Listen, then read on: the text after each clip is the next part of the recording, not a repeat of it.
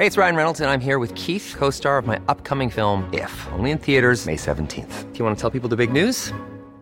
All right, I'll do it. Sign up now and you'll get unlimited for $15 a month in six months of Paramount Plus Essential Plan on us. Mintmobile.com slash switch.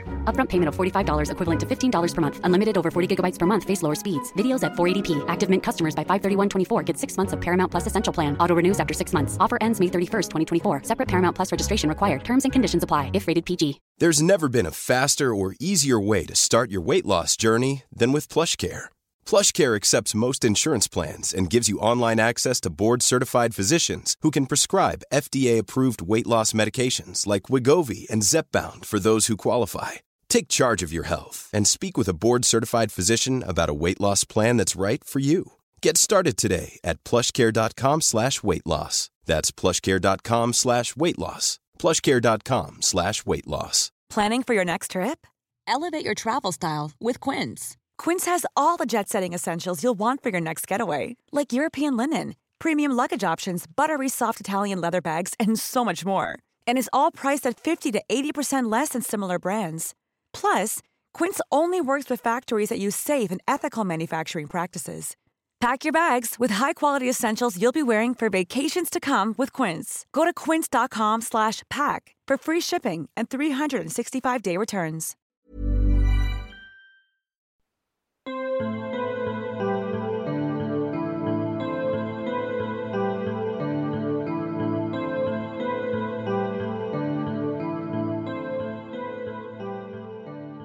Welcome to Season 3, Episode 44 of They Walk Among Us, a podcast dedicated to UK true crime.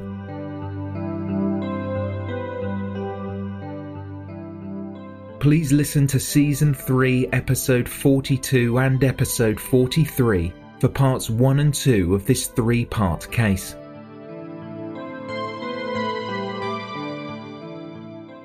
This is the final episode of Season 3.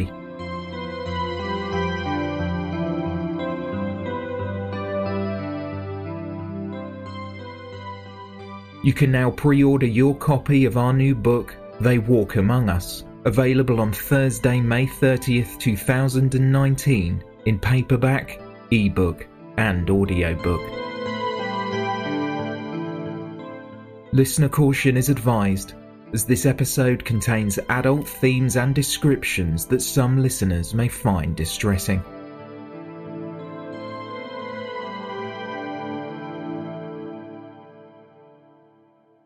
On October 28, 1986, after a total of nine and a half hours of deliberation, the jury had to decide if Jeremy Bamber was guilty of killing his family, blaming the murders on his sister, in order to inherit his family's estate. During their deliberations, the jury had asked the judge if the blood in the silencer was definitely Sheila Caffell's. He said it was.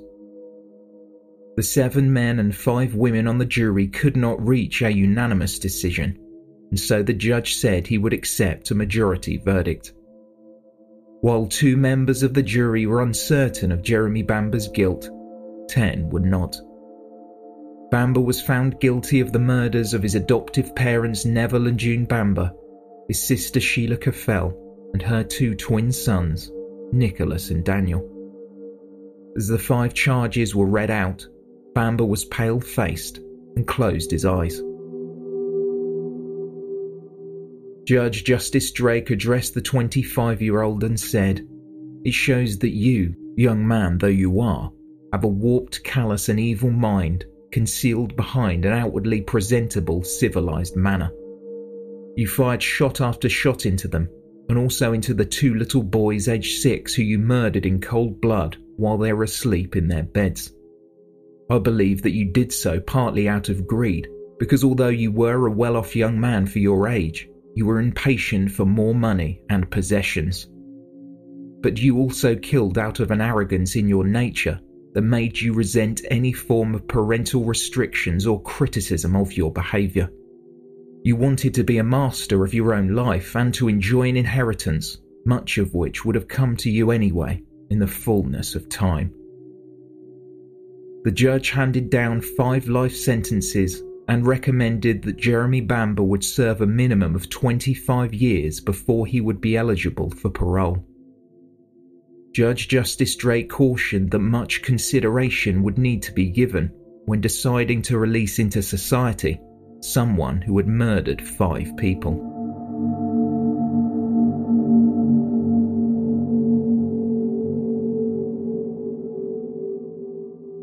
One of the jury members inquired that as Jeremy Bamber had been convicted of murder, was it possible that he could still obtain his inheritance? They were told he could not, and the beneficiaries would most likely be Pamela Boutflour, June Bamber's sister, her husband Robert, and children David Boutflour and Ann Eaton. The Bambers' remaining family, the ones who found the initial clues that led the police first to doubt Sheila's guilt and then to arrest Jeremy, left the court close to tears. Bamber had played his part well, acting the distraught and grieving son, all the while playing on Sheila Caffell's psychotic illness. Bamber despised his family, his parents especially, for he was angry at the way they had tried to control his life. Bamber will be in jail for at least the next 25 years never ever to receive a penny from the family that one night, shot by shot, he murdered in such a cold blooded way. So, as the prison van drove off, Essex police were left considering the judge's criticisms of their performance and his final remark that Jeremy Bamber had so nearly got away with five murders.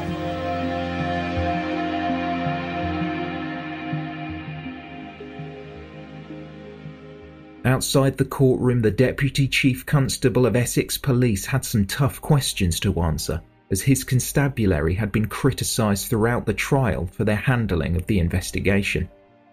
They at first believed that Sheila Caffell had murdered her family and then committed suicide until a silencer was found by the wider family during a search of the property, and Julie Mugford came forward to confess that Bamber was responsible around 20 officers entered the property, including the chief superintendent, but not one of them spotted the silencer. Three officers specifically searched the gun cupboard, removing weapons and ammunition. It was also reported in the press that the detectives also did not attach any significance to Sheila's spotless feet. There had been a considerable amount of blood throughout the house, in the kitchen, on the stairs, and in the master bedroom, but none was present on Sheila's feet, a remarkable achievement for someone who it was initially believed had carried out the massacre. Ann Eaton would tell police that Sheila did not know one end of the gun from another, and it was only her brother Jeremy who told police how experienced with firearms she was. Finally, during Sheila Caffell's post mortem, a drug used to treat schizophrenia had been found in her system. The drugs had been injected each month at her home by a healthcare professional, and the sedative could have potentially left her physically unable to carry out the attack, not to mention overpower her physically fit father. It was noted that before the shooting, her doctor had reduced her dose, but regardless, Neville was far more physically imposing. Bamber begins five life sentences this morning. Police chiefs begin their review of their much criticised investigation. For if it had not been for Bamber's jilted girlfriend turning him in and the efforts of family relatives to find a bloodstained silencer, the 25 year old farmhand would have already been reaping the rewards of his perfect murder plan, the half a million pounds inheritance. Deputy Chief Constable Ronald Stone did admit mistakes had been made when the investigation initially followed the exact path which Bamber had intended. We have uh, a scene of a crime which has been very cunningly arranged because he was a cunning man, and we visited the scene and a judgment was made. Now, the officers misdirected themselves. I'm prepared to admit that. But I see no reason to, uh, to apportion blame. Deputy Chief Constable Stone went on to say, with the benefit of science hindsight, it could be said that judgment made at the scene of the crime by senior officers was misdirected. But I must emphasize the careful way in which the whole affair had been planned. While assumptions were made, no firm conclusion was drawn, and the evidence collected eventually enabled the investigating team to pursue what proved to be the final line of inquiry. Colin Caffell, Sheila's ex husband, genuinely believed that Jeremy Bamber was innocent after seeing him in tears following the shooting, But Caffell felt something did not seem right when he discovered that Sheila was found in the master bedroom near her mother. He said, if Sheila had killed herself, she would have laid down beside the twins, never by her mother. Caffell would also later point out in a piece for the Guardian newspaper that although Sheila's body showed no signs of a struggle, all Jeremy needed to say was, If you shut up and keep still, I'll promise not to harm the twins, and she wouldn't have moved a hair. Jean Botel, the family's housekeeper, described what life had been like after the murders. We're sort of coming to terms with it gradually, you know.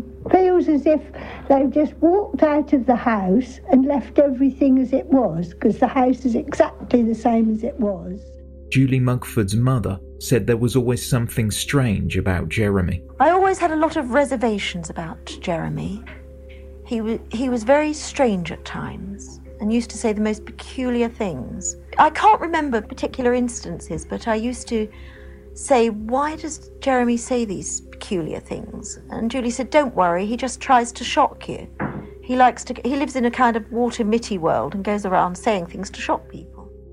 Mary Mugford said her daughter had to identify the bodies of the victims, as Jeremy did not go with her. I really, could, I don't think you can ever forgive anybody a thing like that. I mean, if, as he, as he says, he didn't have the feelings for Julie anymore after the murders, why did he let her go through such an experience? I can never understand that. Why take her to the funerals? Why, why put her through all this horror?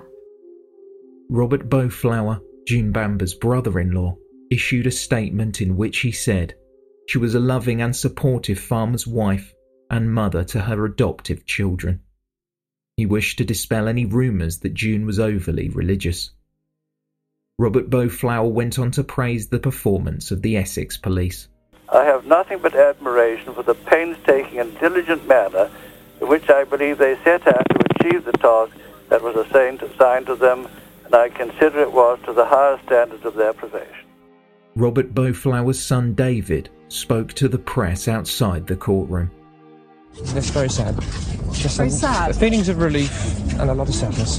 Why sadness? Because no one wins. We all lose. Can't bring them back.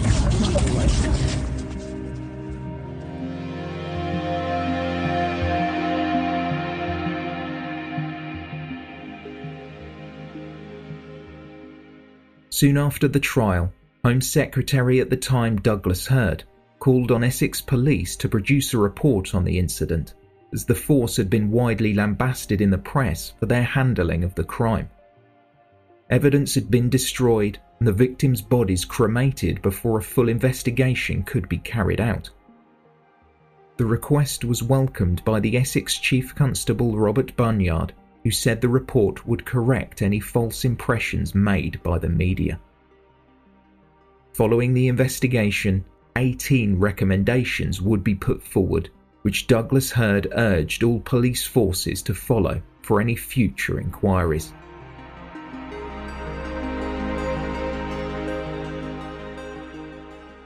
Jeremy Bamber was taken to Wormwood Scrubs prison in Hammersmith, London, to serve out his sentence.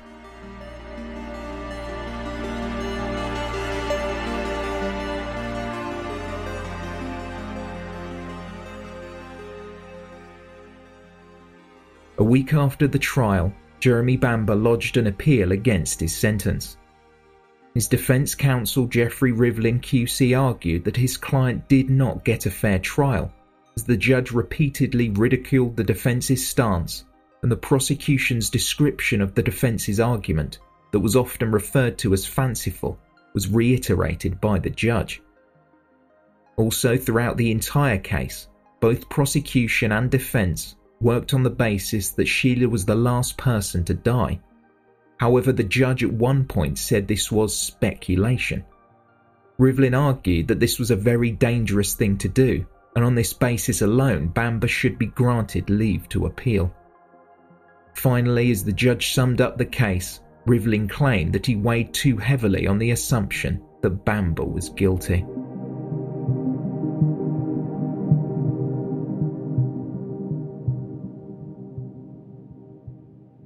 Two and a half years would pass until Geoffrey Rivlin QC would get to argue Bamber's case before Judge Lord Lane, Lord Chief Justice at the time, Mr. Justice Henry, and Mr. Justice Roach at the Court of Appeal. The application to grant leave to appeal had at first been dismissed by a single trial judge, Mr. Justice Caulfield. Through a privately funded application where the prosecution was not present, Rivlin argued his client's case that the judge's summing up was biased against the defence, and it also raised the question of Julie Mugford's motives as she had sold her story to the news of the world. Judge Justice Drake was criticised for not raising this question with her during the trial, as there were claims she had received payment before the proceedings were even over. Despite Geoffrey Rivlin's arguments, the three appeal judges disagreed and dismissed the appeal, refusing permission for a full hearing. Lord Chief Justice Lord Lane stated the trial judge put across the case fully and fairly. There is no proper basis for the criticisms of this summing up, and there is nothing unsafe or unsatisfactory about this conviction. There is no material misdirection. Lord Lane told the then Home Secretary Douglas Hurd that he believed Bamber should never be released.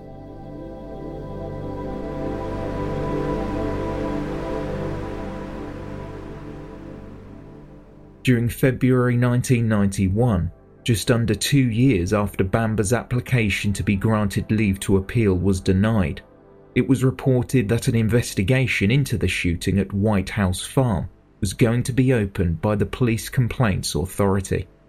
The basis for the inquiry was due to police evidence which was now being called unsound. 26 complaints had been made by Jeremy Bamber's defence team, which included perjury and tampering with evidence. However, after 19 months, the Police Complaints Authority's investigation into the shooting decided that no action should be taken against the officers involved.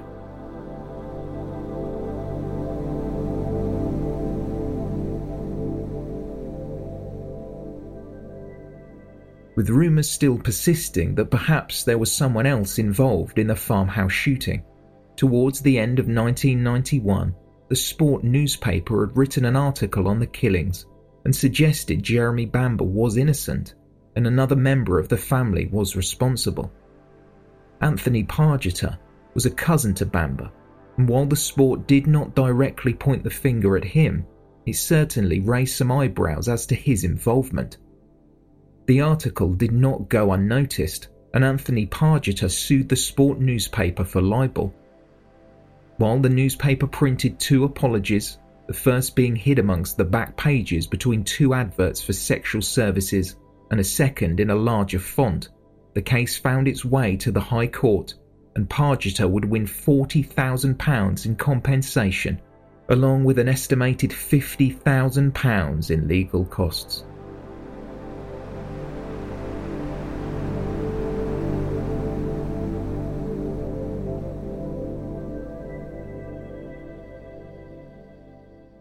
As the years passed, a groundswell of support began protesting Jeremy Bamber's innocence. In September 1993, a submission was sent to the Home Office on his behalf, and a civil liberties group, which included several barristers, announced they had evidence that raised doubts about the convictions. They even went so far as to claim that some evidence may have been fabricated. The request asked that the Home Office refer the case back to the Court of Appeal. John Hayward, the forensic scientist who found the blood inside the silencer, concluded that it belonged to Sheila Caffell's blood group, although curiously, this was the same blood type as prosecution witness Robert Boutflour, who had handled the silencer after it was found. A letter sent to Essex Police a week before the trial from the head of biology at Huntingdon Science Laboratories said the blood could be from either Sheila Caffell or Robert Boutflour, but the scientist who gave testimony to the court said this only came from Sheila. Coincidentally, the possibility that Robert might have cut his finger before he handled the silencer did come up at trial. However, this was denied by Robert, who became ever more agitated with Geoffrey Rivlin's line of questioning. While in no way was anyone pointing a finger at Robert Boutflour, it highlighted the broad range of blood groups. The campaign was also stating that John Hayward now accepted that there was a small possibility the blood could have very well have been a mixture which belonged to the same blood group as Neville and or June Bamber. Also during his cross-examination at trial, Hayward said he had never seen backspatter cause blood to be sucked back into a weapon in the way in which the prosecution were describing. This was seized upon by Bamber's campaign, who said the judge did not direct the jury accordingly when he said that the silencer was of great importance and the evidence relating to it could on its own lead to the conclusion that the defendant was guilty. In the submission, further forensic experts disputed the methods with which the tests were carried out and could have led to an error of interpretation. Freddie Mead, a ballistics expert, also said there were not any grounds on which they could claim a silencer was involved. Bamber's defence did not have access to all of the evidence that would have been collected by Essex police. However, they believed if they did, this would exonerate him. By June of the following year, Jeremy Bamber was granted leave by the High Court to challenge the decision of the Home Secretary to deny him access to the forensic evidence used to convict him. The Home Office had used the findings in its decision to reject the application to reopen the case.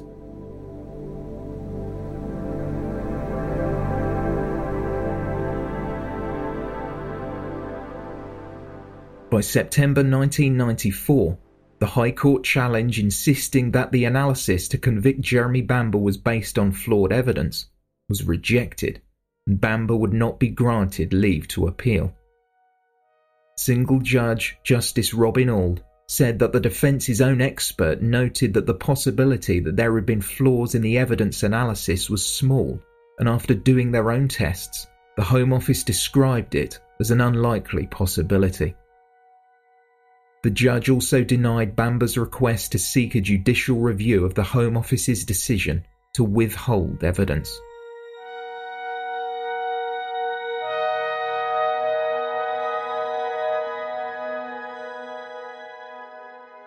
Despite Mr. Justice Auld's verdict, a month later, in a landmark ruling, judges within the High Court overruled the Home Secretary and demanded that details of the decision making process for all rejections be made available. Prior to this, the Home Office had not been obliged to release such information for cases in which they had rejected a referral to the Court of Appeal.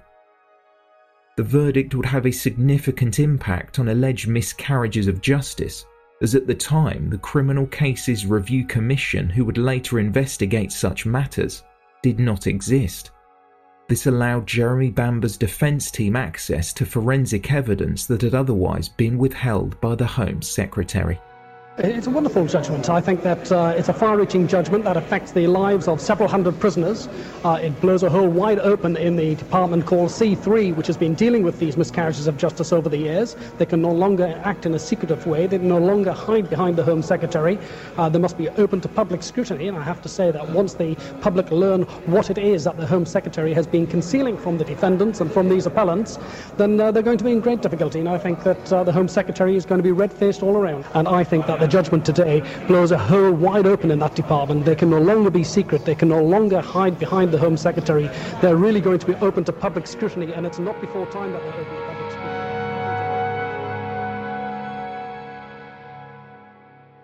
In their decision, the High Court judges commented that only the highest standards of fairness will suffice.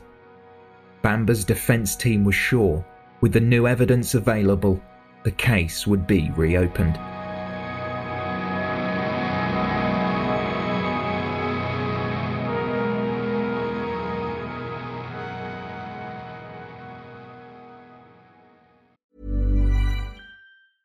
When you're ready to pop the question, the last thing you want to do is second guess the ring. At Bluenile.com, you can design a one of a kind ring with the ease and convenience of shopping online. Choose your diamond and setting. When you find the one, you'll get it delivered right to your door. Go to Bluenile.com and use promo code LISTEN to get $50 off your purchase of $500 or more. That's code LISTEN at Bluenile.com for $50 off your purchase.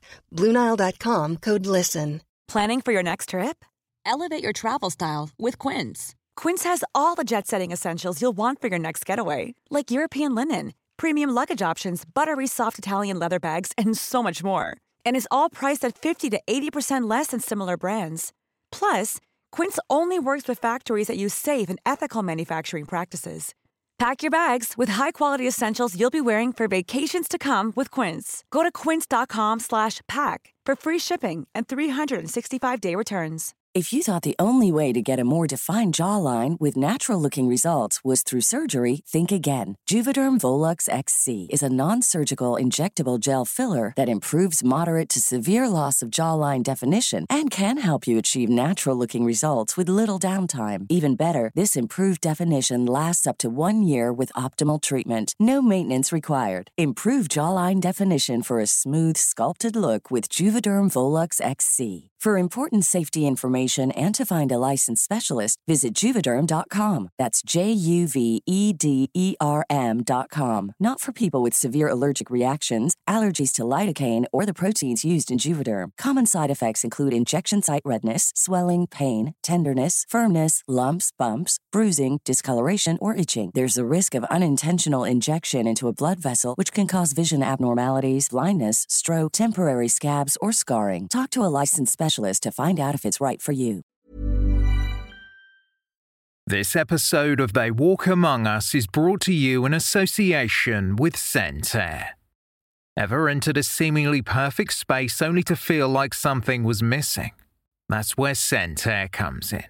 With over three decades of experience, ScentAir leads the scent marketing industry, scenting resorts, retail outlets, event spaces, and more, partnering with major brands like Westin Hotels and Snap Fitness. Chances are you've already encountered their fragrances firsthand. And now ScentAir is offering you a luxury fragrance experience in the comfort of your home.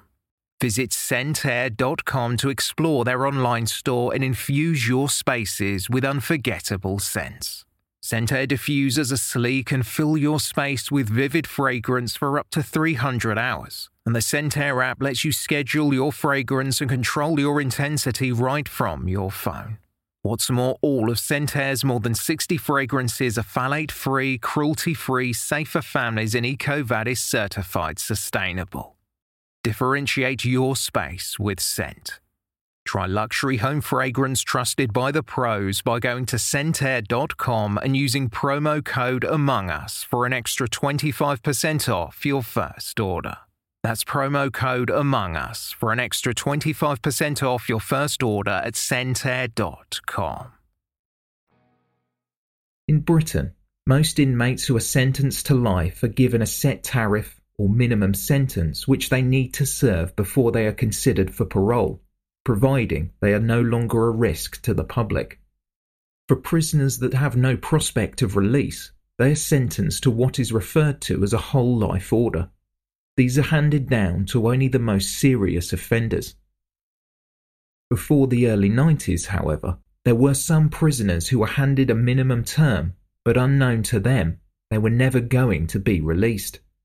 At the time, the Home Secretary could secretly alter their tariff or minimum term without an explanation. This was until a decision by the House of Lords when it was ruled prisoners who are on this secret life tariff should be informed in writing. Within a month of being told that further information regarding his case was to be released that could pave the way for his case to be reopened, Jeremy Bamber was informed he was going to die behind bars.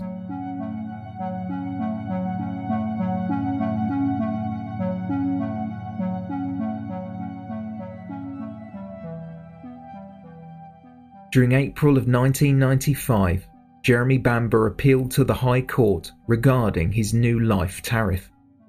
His argument was seen as a test case for over a dozen murderers who had also been informed they would be spending the rest of their lives behind bars. This included Arthur Hutchinson, Archibald Hall, otherwise known as Ray Fontaine, and Dr. John Bucksh. Peter Sutcliffe, otherwise known as the Yorkshire Ripper, was noticeably absent from the list as he had been transferred to a psychiatric hospital. While Bamber's counsel Richard Clayton understood the gravity of the crimes his client had been convicted of, he disputed the consistency of the Home Secretary's decision that some murderers who had been convicted of killing police officers would not face the same punishment. In additional correspondence, Bamber was then told that due to the horrific nature of the crime and his behaviour, this was the reasoning behind the decision. At the High Court, Mr. Justice Popplewell denied Bamber's appeal and said if leave were to be given, this application would be doomed to failure.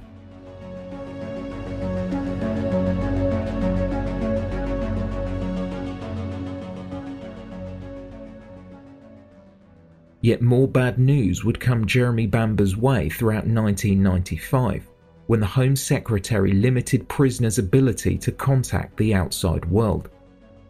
It was decided that upon entering a prison to serve a custodial sentence, an inmate would need to provide a list of telephone numbers which, if agreed, they would be allowed to contact through a payphone. In the past, Bamber had the ability to argue his case on radio stations and television networks.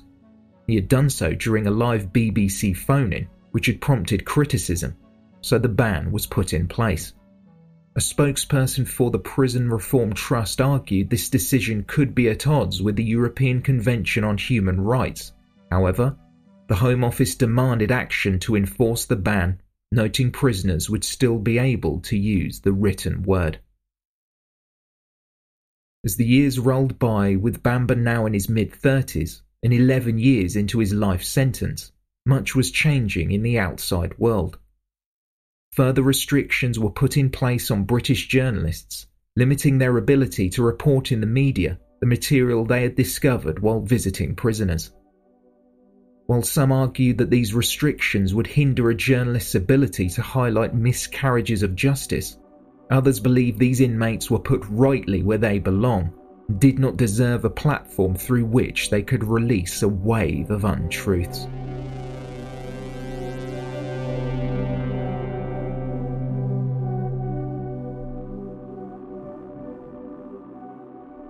In the media, prisoner number A5352AC had been labelled one of the most notorious killers of the last 20 years. The trial judge referred to him as evil beyond belief, and the Home Secretary was insistent that he should never be released due to the horrific nature of the killings. But regardless, at the start of 2001, it was announced that Jeremy Bamber's conviction was headed to the Court of Appeal. The submission to review his case had been transferred from the Home Office to the Criminal Cases Review Commission in 1997 when they assumed the responsibility to investigate alleged miscarriages of justice.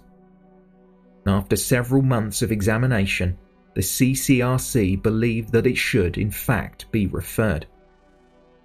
From a website set up by his supporters, Bamber claimed I was wrongly convicted in 1986 of murdering five members of my family, and I've been in jail for nearly 16 years. I have protested my innocence through all the usual channels and tried hard to find a successful path to the appeal courts.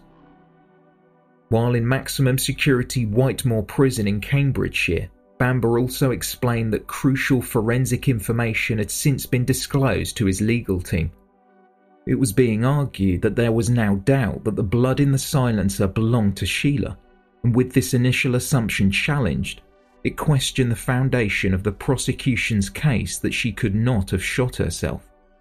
Jeremy Bamber's solicitor at the time, Ewan Smith, spoke to the media about the new claims regarding the silencer. It's significant because it, what it will show is there is no trace of Sheila Caffell's DNA in the silencer, and therefore, going back to the jury's question 15 or 16 years ago, it shows that in fact there is every possibility that Sheila Caffell's blood is not and was not in the silencer.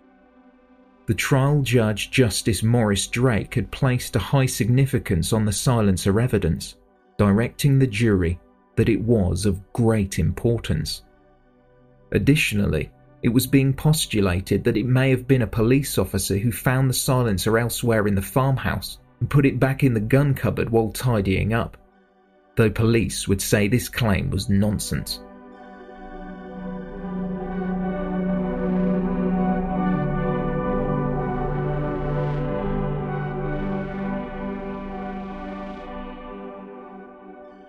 The wheels of justice turned slowly and it wasn't until October of 2002 that an appeal court would review Bamber's case.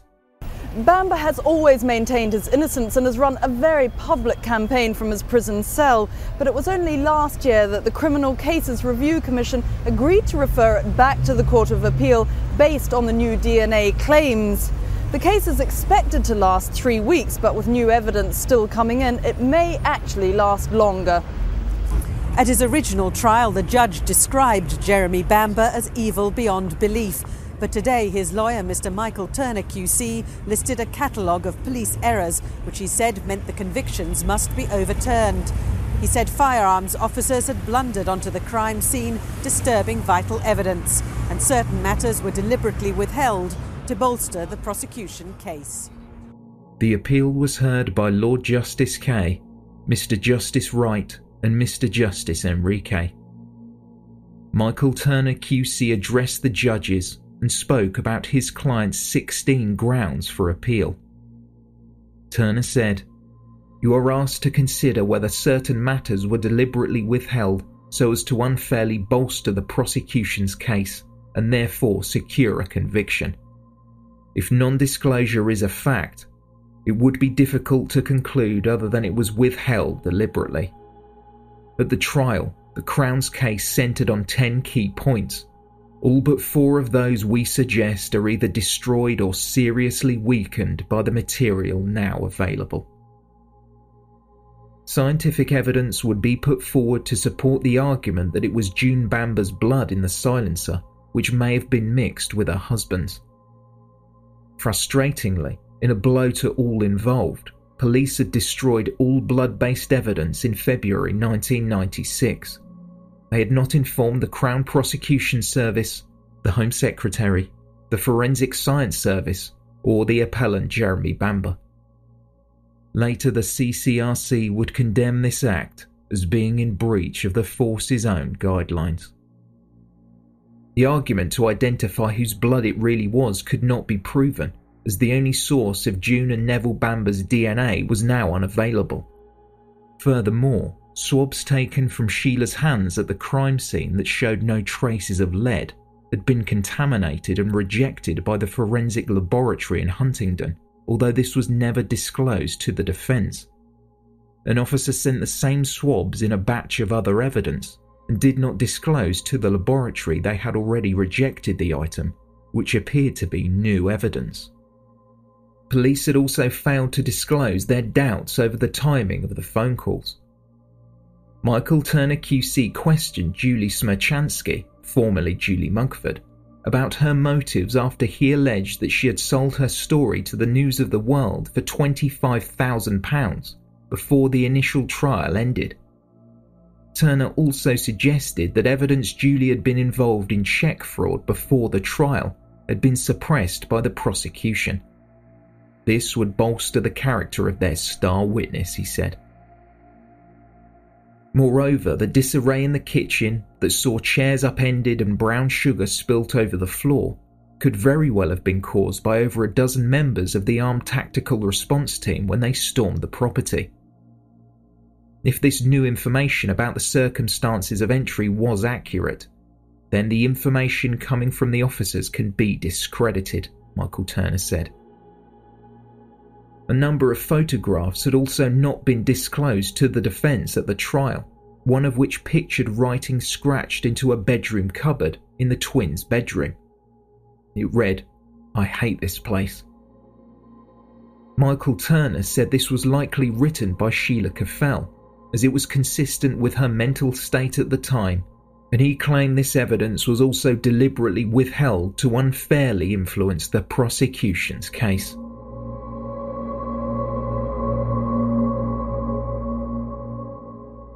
Sergeant Neil Davidson told the appeal court that it was him that resubmitted the swabs after receiving instruction from his superior, Detective Chief Inspector Ian Wright, who was managing the scenes of crime officers. In a hurried call with DCI Wright, Sergeant Davidson was told to submit the swabs again as they had been rejected. DCI Wright did not tell the sergeant that they had been contaminated, and the exhibit form made no mention the evidence was being resubmitted. During the original trial, Sergeant Davidson told the court he had 18 months of scenes of crime officer experience, however, did not examine the floor of the gun cupboard for bloodstains and failed to thoroughly examine the work surfaces in the kitchen.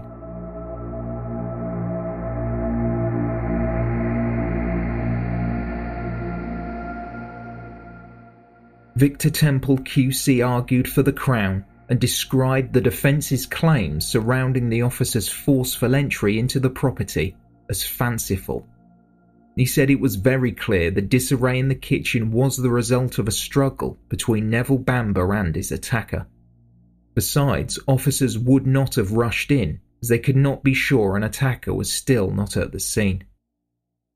Addressing the allegations by Bamber's legal team of impropriety, dishonesty, and conspiracy to pervert the course of justice, Victor Temple QC said that when you look closely at their argument, the entire edifice crumbles to nothing. He stated, There has been no evidence placed before your lordships to enable this court to doubt the safety of these convictions. At the end of the day, naught plus naught equals naught, and if that is right, these convictions for murder remain safe and we would invite you to uphold these convictions. Relatives of the Bamber family left court today showing little emotion, while he was taken back to his cell in a prison van. At his original trial, the judge described Jeremy Bamber's conduct as evil beyond belief. But today, his barrister, Michael Turner QC, said there were so many police errors in the investigation, his convictions must be overturned. Following a review by the three court judges, an appeal decision was announced on December 12, 2002. In a 522 point judgment, Lord Justice Kay, Mr. Justice Wright, and Mr. Justice Enrique all believed there was no doubt about the safety of Jeremy Bamber's conviction. His appeal was denied, with all 16 grounds of appeal dismissed. In summary of their judgment, Lord Justice Kay spoke on behalf of the three judges. He stated it was right that the CCRC referred the case, but said, We do not doubt the safety of the verdicts, and we have recorded in our judgment the fact that the more we examine the detail of the case, the more likely we thought it to be that the jury were right. He continued, There was no conduct on the part of police or the prosecution which would have adversely affected the jury's verdict. This no doubt came as a relief to the Essex police, who Bamber had accused of framing him. Testimony from countless armed officers stated they did not disturb the scene, refuting the defence's argument that police caused the disarray in the kitchen. Furthermore, DNA testing completed on the silencer did not prove to be the smoking gun that Bamber's defense team thought it was. Initially, a strong female presence and low male presence were found in the blood. DNA samples were taken from Sheila's birth mother and Pamela Boutflour June's sister. This was used by Bamber's defense team to claim that the strong female component could not be Sheila's. When additional testing was carried out, forensic scientists for both sides could not confirm whether the DNA profiles came from blood or other cellular matter, and up to three profiles were discovered, although faint. The results were extraordinarily complex and challenging to understand, and no one could explain how the profiles got there. As the silencer had been disassembled and reassembled countless times, this would mean trace evidence could have been transferred. This also meant that the blood inside the silencer could well have come from June Bamber, not Sheila. However, due to the way the device had been previously handled, it invalidated the result. Following the verdict, Jeremy's cousin Ann Eaton said, We are particularly saddened that Sheila's memory is constantly tarnished by Bamber. The judge at the original trial described Bamber as evil almost beyond belief, and no one can doubt that assessment having listened to the details of this appeal. Paul Eaton, husband to Ann, also spoke to the press. Surely, after yet another investigation, this process is now at an end. We hope now to move on with our lives, safe in the knowledge that Bamber is behind bars for the rest of his life.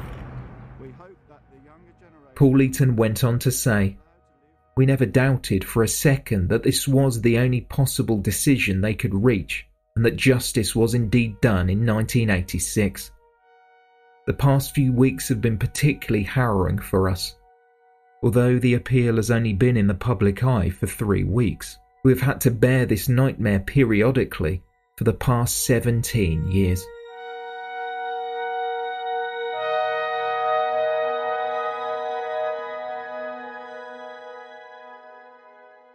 Unless new evidence was brought to light, a further appeal by Jeremy Bamber would not be possible.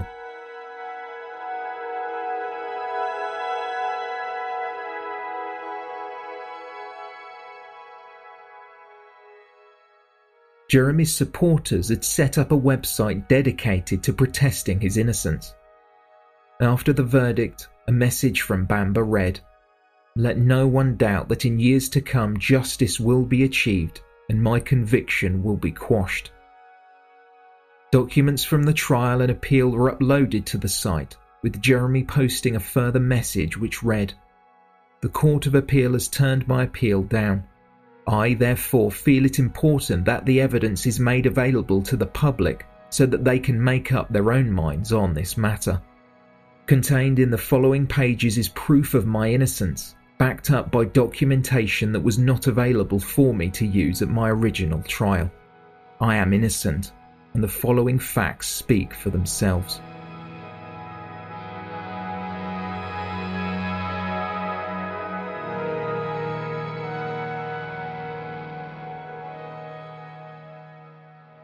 Shortly after the appeal verdict, Bamber also posted that he would guarantee a reward of £1 million to anyone that could secure his release from prison.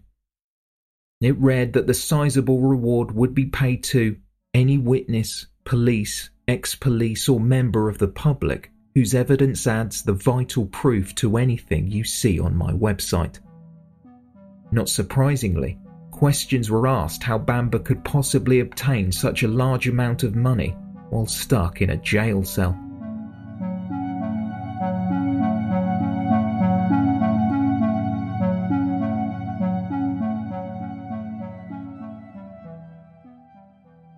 Almost a year later, it was reported that from Full Sutton Maximum Security Prison near York, Jeremy Bamber would be suing his surviving relatives for £1.3 million.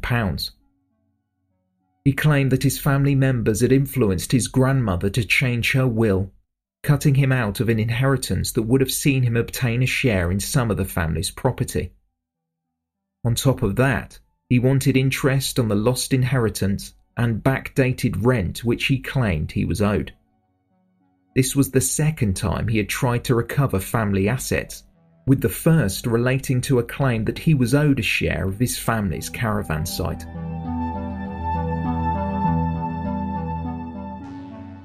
Both claims would ultimately be dismissed.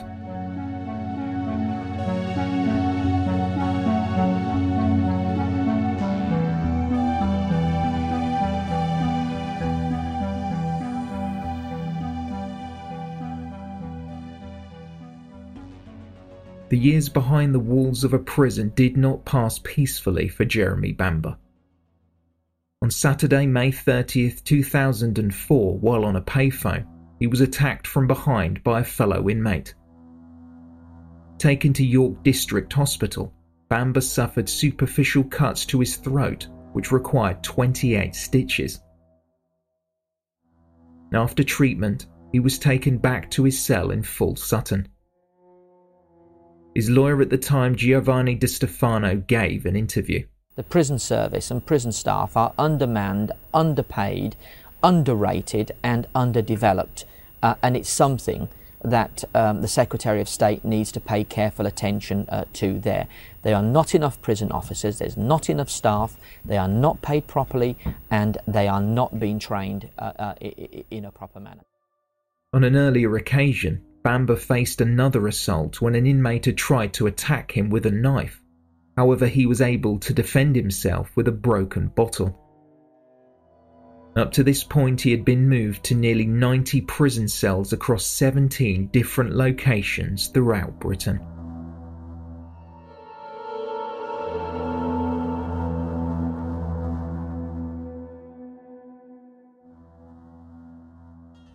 In April 2007, Bamber had been in prison for almost 20 years. He submitted to a polygraph test. It was the first to be sat by a prisoner in the UK, and in total the process took around 100 minutes. From Full Sutton Prison, he was asked directly if he was responsible for the deaths of his family and if he was inside the property when they were shot. He replied no to the questions. The results showed no sign of deception. Terry Mullins, an expert in polygraph testing, was quoted as saying, I am absolutely convinced he is innocent. He did not show any sign of a reaction, not a flicker which would have shown up guilt. For those who believe in this method of analysis, Bamber was either an incredible liar or he did not kill his family.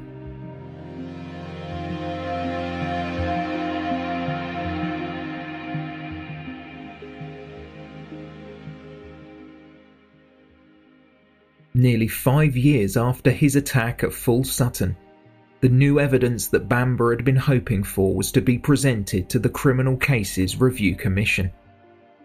It was being alleged that in newly released photographs of the crime scene, it looked as though evidence may have been tampered with.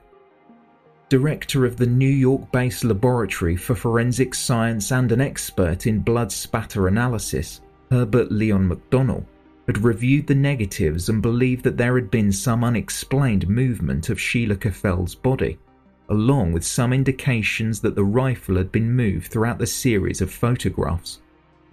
A solicitor for Bamber's defense team said, The evidence includes previously undisclosed crime scene photographs. We have worked extremely hard in having highly experienced forensic experts consider this new evidence and all of the findings they have made have been very positive indeed. The year before, in 2008, Bamber had faced another setback when Mr. Justice Tugendhat told him that he agreed with an earlier decision that as his crimes were so exceptionally serious, Bamber would remain behind bars for life. This was the second time Bamber had tried to appeal his whole life term. Lord Chief Justice Lord Judge sitting with Mr. Justice David Clarke and Mr. Justice Wyn Williams would also dismiss his application for permission to appeal against his life tariff. Lord Judge said, We can see no possible basis for interfering with Mr. Justice Tugendhat's decision. It was neither wrong in principle nor did it produce a manifestly excessive result. We would, however, and unusually go further on conviction of these crimes, even when committed by a relatively young man, punishment and retribution in the form of a whole life order was fully justified.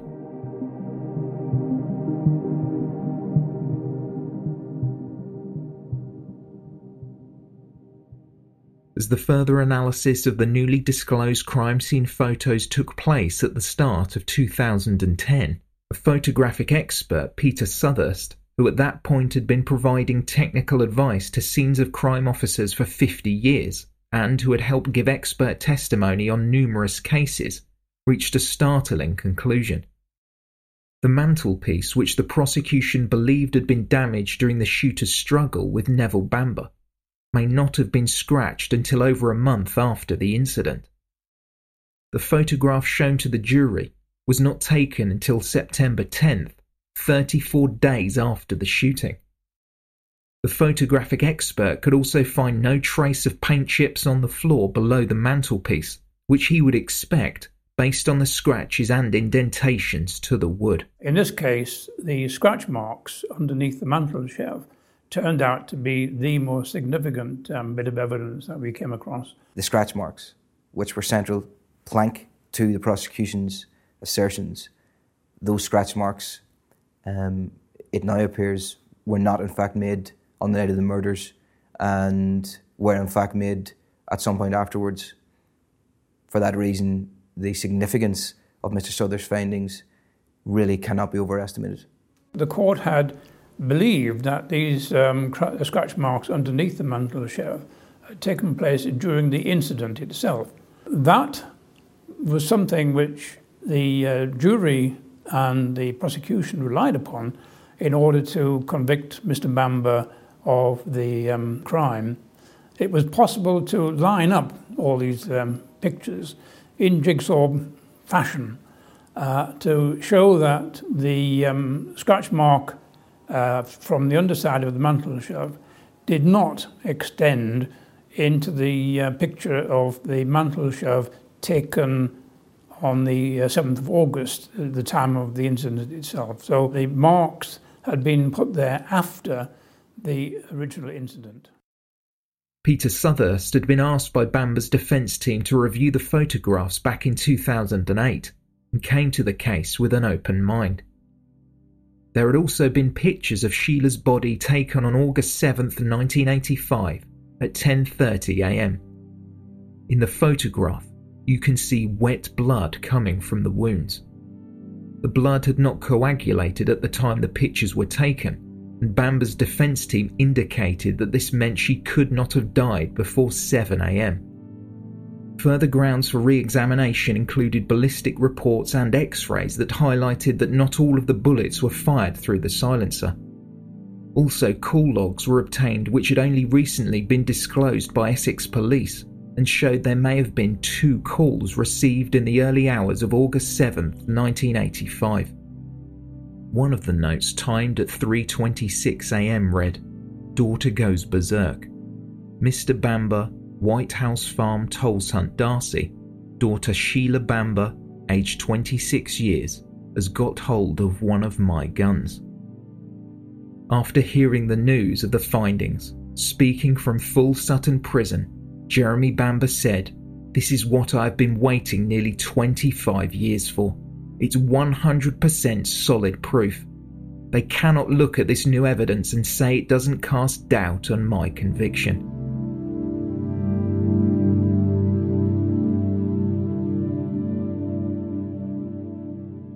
David Boutflour Bamber's cousin, who found the silencer, spoke about the chance of him getting released our safety obviously would be quite significantly threatened. Um, we've all made it very clear we think he's guilty. And, and, if a guilty person was allowed to come out, then I would dare say that he would want some retribution to those people that have su- suggested his his um his guilt. David Boutflour went on to say, the jury convicted Bamber after they heard the evidence and were told by the judge that any one of these three elements would have been enough to convict him. The timing of the phone calls was just one. He's as guilty as hell and should spend the rest of his life in jail. I have a family, and if he was ever let out, I would be seriously concerned for our safety. It would be a terrible injustice if he were ever to get off on a technicality.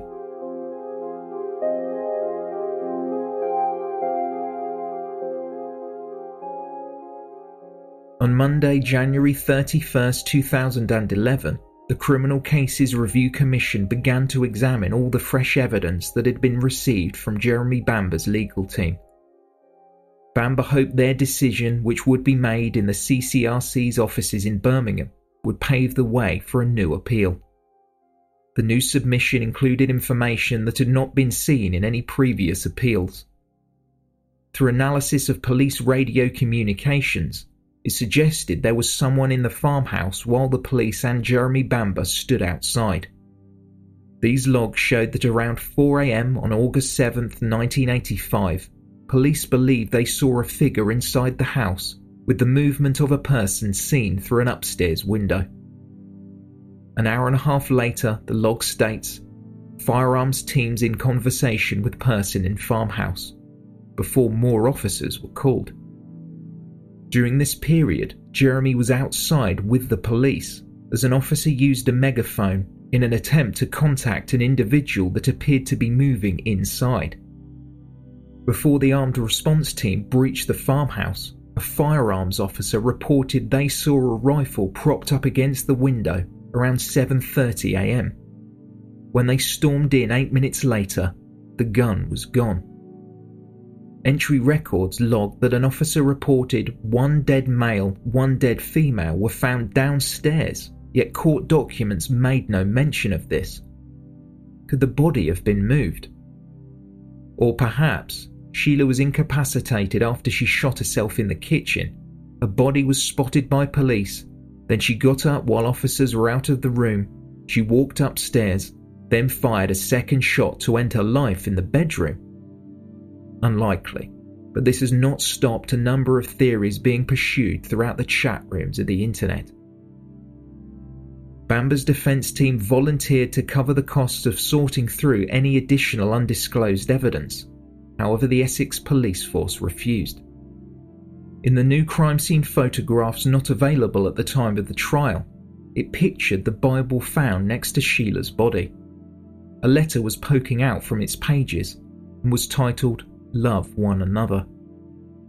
This piece of evidence was requested from Essex police, however, the defence were told it had been destroyed. The Bible was never seen at the trial, despite repeated requests from Bamber's counsel that it be forensically examined as it was stained with blood. Also, in the newly obtained photographs, it showed there had been some movement of Sheila's body, and the rifle used in the killings was in different places. Chris Bews, who had since retired from the police force, was a sergeant at the time and one of the first officers to arrive at the scene. After being shown the newly disclosed photos, he reportedly said, I don't think any of the police involved at the time would disagree that it was a badly handled investigation. Some of the photos indicated that there was blood on Sheila's hands and feet, despite the prosecution's insistence that they were free from any debris or staining, specifically from blood. This was a considerable find, as the judge directed the jury, saying, It is a fact that when she was found, she had no marks of blood on the soles of her feet and no marks of having handled bullets on her hands. Could this have swayed the jury? The Criminal Cases Review Commission would decide Jeremy Bamber's fate. Bamber was asked by the Guardian newspaper about how he felt when he received news of his life tariff. He said, I just found that incredible that they could hand you a death sentence using old age as the tool when I'd already been sentenced to 25 years in jail. I have never contemplated the thought that I'm not going to win.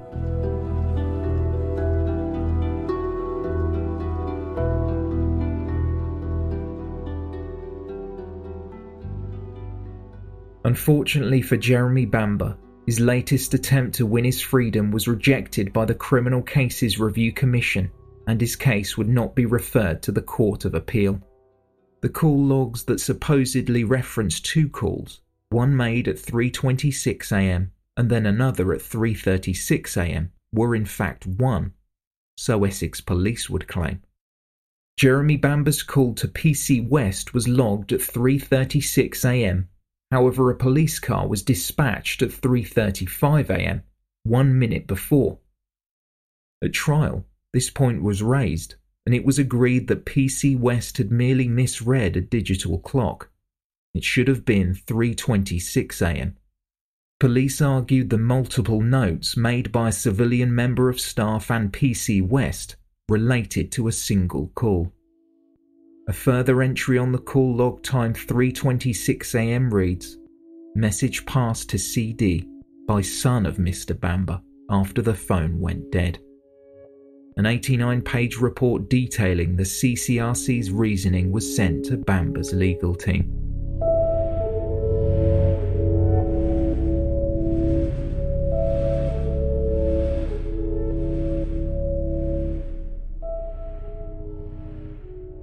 Despite his continuing rejections, Bamber assembled a new legal team, and almost a year to the day after his appeal rejection from the CCRC, a new submission was sent to them, which had been produced based on evidence from the world's most revered ballistic experts.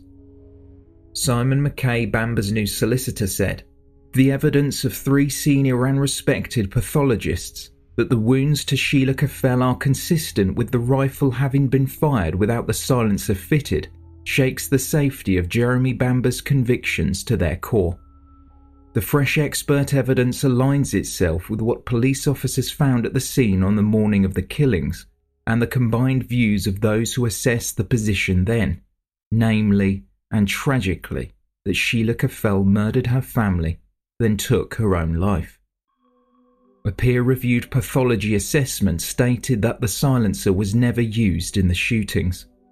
The assessment was supported by the Chief Medical Examiner of the US state of Maryland, David Fowler, the former Chief Medical Examiner of Virginia, Marcella Ferreira, and Ljubisa Dragovic, Chief Medical Examiner of Oakland County in Michigan. A forensic scientist based in Oxfordshire, Dr. John Manlove, also supported the finding that a silencer was not used after examining burn marks on Neville Bamber's body. From its size and shape, this mark could possibly have been caused by the hot muzzle of a firearm without a sound moderator, he said. The burn marks were raised during the original trial, but described as a mystery and dismissed. Chief of Burn Services at the Arizona Burn Center, Daniel Caruso, also agreed with Dr. John Manlove's findings, saying, In my professional opinion, the three wounds sustained by Ralph Neville Bamber are consistent in size, shape, and diameter, with a threaded end of a Model 525 Anschutz rifle barrel heated sufficiently to cause injury. My examination did not reveal anything to contradict the suicide theory.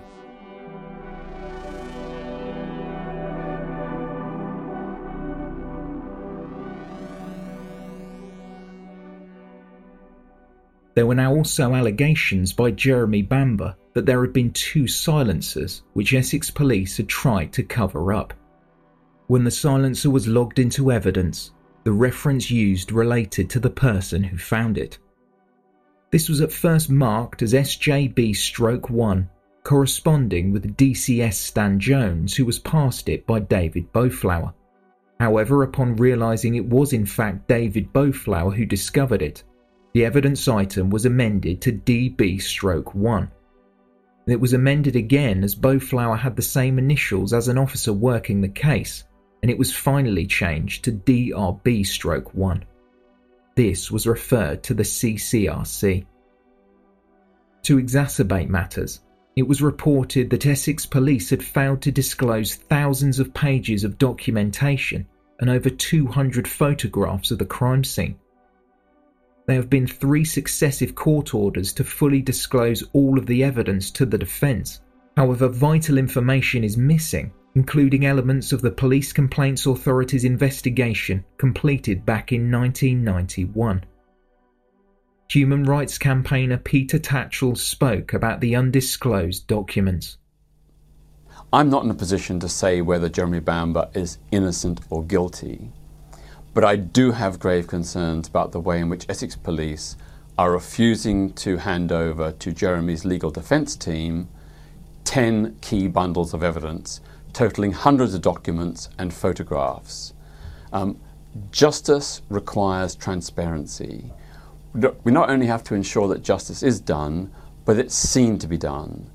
I would appeal to the Chief Constable of Essex to make those documents and those photographs available um, that's in the interests of Jeremy's right to fair justice, but it's also in the interests of the wider public. We need to be certain that the guilty man is the man behind bars, and the way to clear this up is to release these documents. It seems as though the documents were being held under public interest immunity principles. The Crown can invoke these principles and refuse to disclose evidence, even if it would be helpful to the defence, if 1. It is detrimental to national security. 2. It has come from an informant, and could risk their life if revealed. 3. It would reveal the location of a police surveillance post. 4. It revealed information that would jeopardize the safety of a child or disclose data from social services. And finally, 5. It would reveal how police report and collate information, in turn allowing criminals to frustrate future investigations. While some experts were sure Sheila Caffell had taken her own life after murdering her parents and children, in April 2012, the Criminal Cases Review Commission rejected this argument, and Jeremy Bamber would not be allowed before the Court of Appeal. Part of the CCRC's response read Matters of pure speculation or unsubstantiated allegation constitute neither new evidence nor new argument capable of giving rise to a real possibility that the Court of Appeal will quash a conviction. Neither can such a real possibility arise from the culmination of multiple unsubstantiated allegations. Essex police were not consistent with their record keeping and had used multiple evidence numbers when referencing the silencer. Also, the rifle barrel would not get hot enough in general use to cause the burn marks. Following their response, a CCRC spokesman added, This is a final decision and brings to a close the Commission's current longest running case. The Commission has given due consideration to all the submissions made, old and new, before making a final decision on whether to refer the case to the Court of Appeal.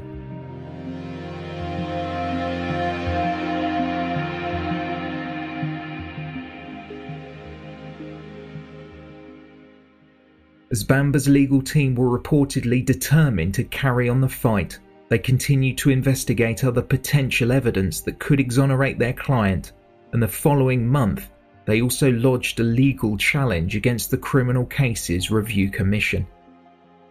Bamber's lawyer claimed the body who investigate alleged miscarriages of justice had unlawfully overstepped its powers, and they would be applying for an application to permit a judicial review.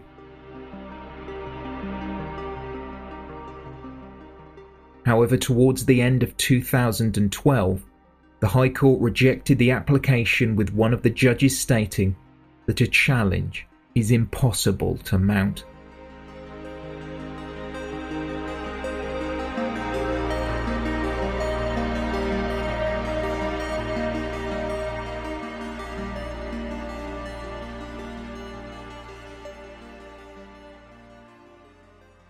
So, where are we now? Documents relating to the investigation are constantly being scrutinised, and during one such exercise, a page from a report produced by the police for the Court of Appeal during Bamber's second failed appeal in 2002 made reference to a PC Nicholas Milbank monitoring a 999 call made from White House Farm at 6.09am on the morning of the murders. While this had raised questions, especially as Jeremy Bamber was outside with police at the time. PC Milbank, who attended the scene and kept a diary of calls being made in his logbook, was not interviewed during the appeal, and no further documentation regarding this piece of information has been disclosed by Essex Police.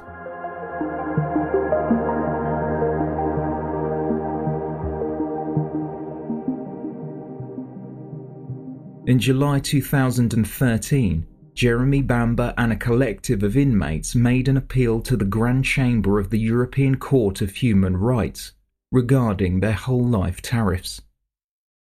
16 of the 17 judges voted that it was inhumane and degrading treatment, though added, in finding a violation in this case, however, the court did not intend to give the applicants any prospect of immediate release. In practice, what it means is that people are no longer going to be put in jail and the key thrown away. Uh, that even with the most uh, serious offenders, they will have the hope that one day they may achieve resi- release. Jeremy has infr- infringed the human rights of five other people, and um, from a point of view of law, uh, we are now infringing his rights, and I can't see anything wrong with that. We're talking about some of the most brutal killers in our recent history, people who committed appalling crimes and who've rightly been told they will never walk the streets again. I don't simply understand why human rights judges would think it's appropriate to even open up the possibility of those people having the opportunity to put their case for release. Even in the most serious cases, you have to offer some kind of hope. Uh, the possibility of redemption, perhaps after many years. You also have to do that to protect staff because if you take all hope away from somebody, they have nothing to lose, and that could put staff in danger.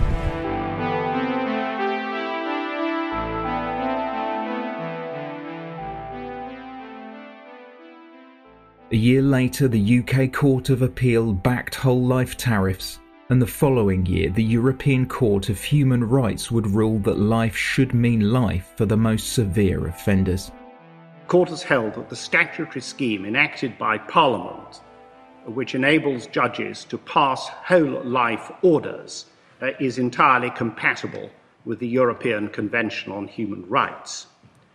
Judges should therefore continue, as they have done, to impose whole life orders in those rare and exceptional cases which fall within the statutory scheme.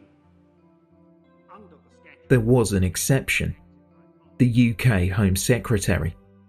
In exceptional circumstances, they have the power to free a prisoner on a whole life order.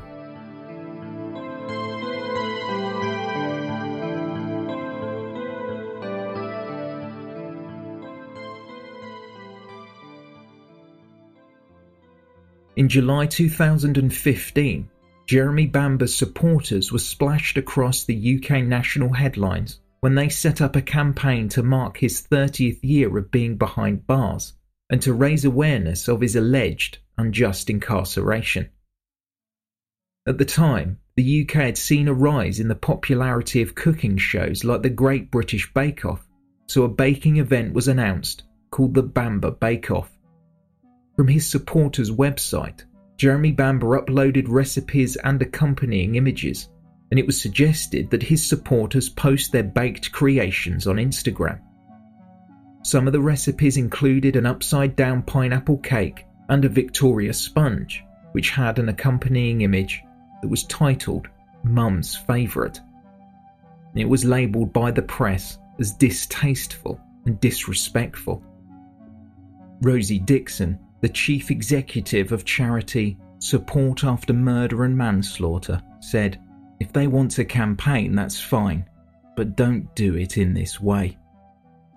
In response, one of Bamber's advocates, Trudy Benjamin, replied, The Bamber Bake Off reminds people that he had a loving family who he was close to. It reminds us that he is a human being who has lost loved ones, despite the media perception of him being some sort of monster.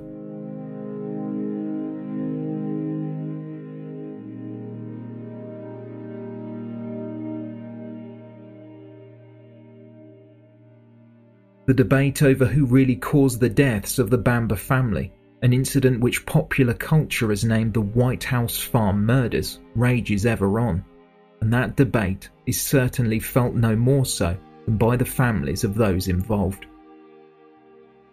Could the shootings have been committed by Sheila Caffell?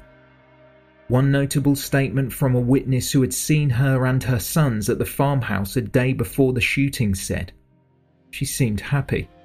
She was jumping and skipping about with the children and the dog. She always seemed a very loving mother. Or could the shooting at White House Farm have been committed by Jeremy Bamber?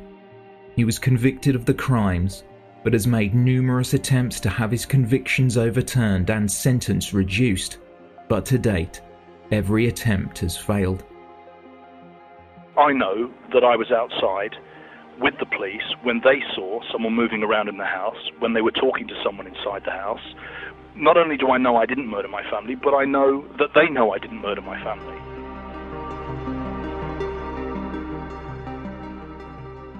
Jeremy Bamber has remained a Category A prisoner and continues to protest his innocence. He spends time poring over the police files from his cell, hoping to find that all important piece of the puzzle that could exonerate him. He teaches other prisoners to read and write and transcribes books into Braille. While Jeremy Bamber has a group of dedicated supporters, none of his extended family believes he is innocent.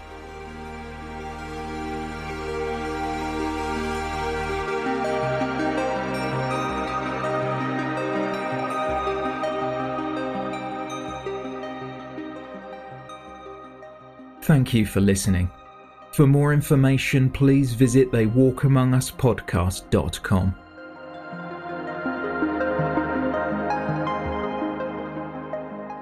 Both Rosanna and I would like to thank all our listeners for their words of encouragement, and a special thanks to our Patreon supporters, as without their donations, this podcast would not be possible. They Walk Among Us will return for season 4 on Wednesday, May 29th.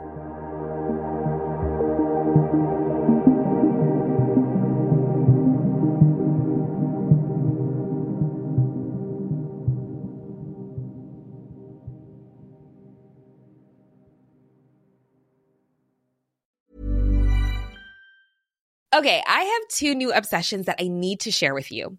Impress No Glue Press On Manis and Impress Press On Falsies Lashes. Trust me, these are getting ready game changers. Both require no glue, so there is no damage to your natural nails and lashes, no mess, and no annoying dry times. Just one step and you're done. Boom instant glam. Visit impressbeauty.com slash presson and use code PRESSON25 at checkout for 25% off Impress Manicure and Press-On Falsies. Planning for your next trip? Elevate your travel style with Quince. Quince has all the jet-setting essentials you'll want for your next getaway, like European linen, premium luggage options, buttery soft Italian leather bags, and so much more. And is all priced at 50 to 80% less than similar brands. Plus, Quince only works with factories that use safe and ethical manufacturing practices. Pack your bags with high-quality essentials you'll be wearing for vacations to come with Quince. Go to quince.com/pack for free shipping and 365-day returns. Imagine the softest sheets you've ever felt. Now imagine them getting even softer over time. That's what you'll feel with Boll and Branch's organic cotton sheets. In a recent customer survey, 96% replied that Bowl and Branch sheets get softer with every wash. Start getting your best night's sleep in these sheets that get softer and softer for years to come. Try their sheets with a 30-night guarantee. Plus, get 15% off your first order at bollandbranch.com. Code BUTTERY. Exclusions apply. See site for details. When you make decisions for your company, you look for the no-brainers. And if you have a lot of mailing to do, stamps.com is the ultimate no-brainer. It streamlines your processes to make your business more efficient, which makes you less busy. Mail checks, invoices, legal documents, and everything you need to keep your business running with stamps.com. Seamlessly connect with every major marketplace and shopping cart. Schedule package pickups and see your cheapest and fastest shipping options from different carriers. With rates up to 89% off USPS and UPS rates. And with the Stamps.com mobile app, you can take care of mailing and shipping wherever you are. Make the same no brainer decision as over 1 million other businesses with Stamps.com. Sign up with Code PROGRAM for a four week trial, plus free postage and a free digital scale. No long term commitments or contracts. That's stamps.com. Code program.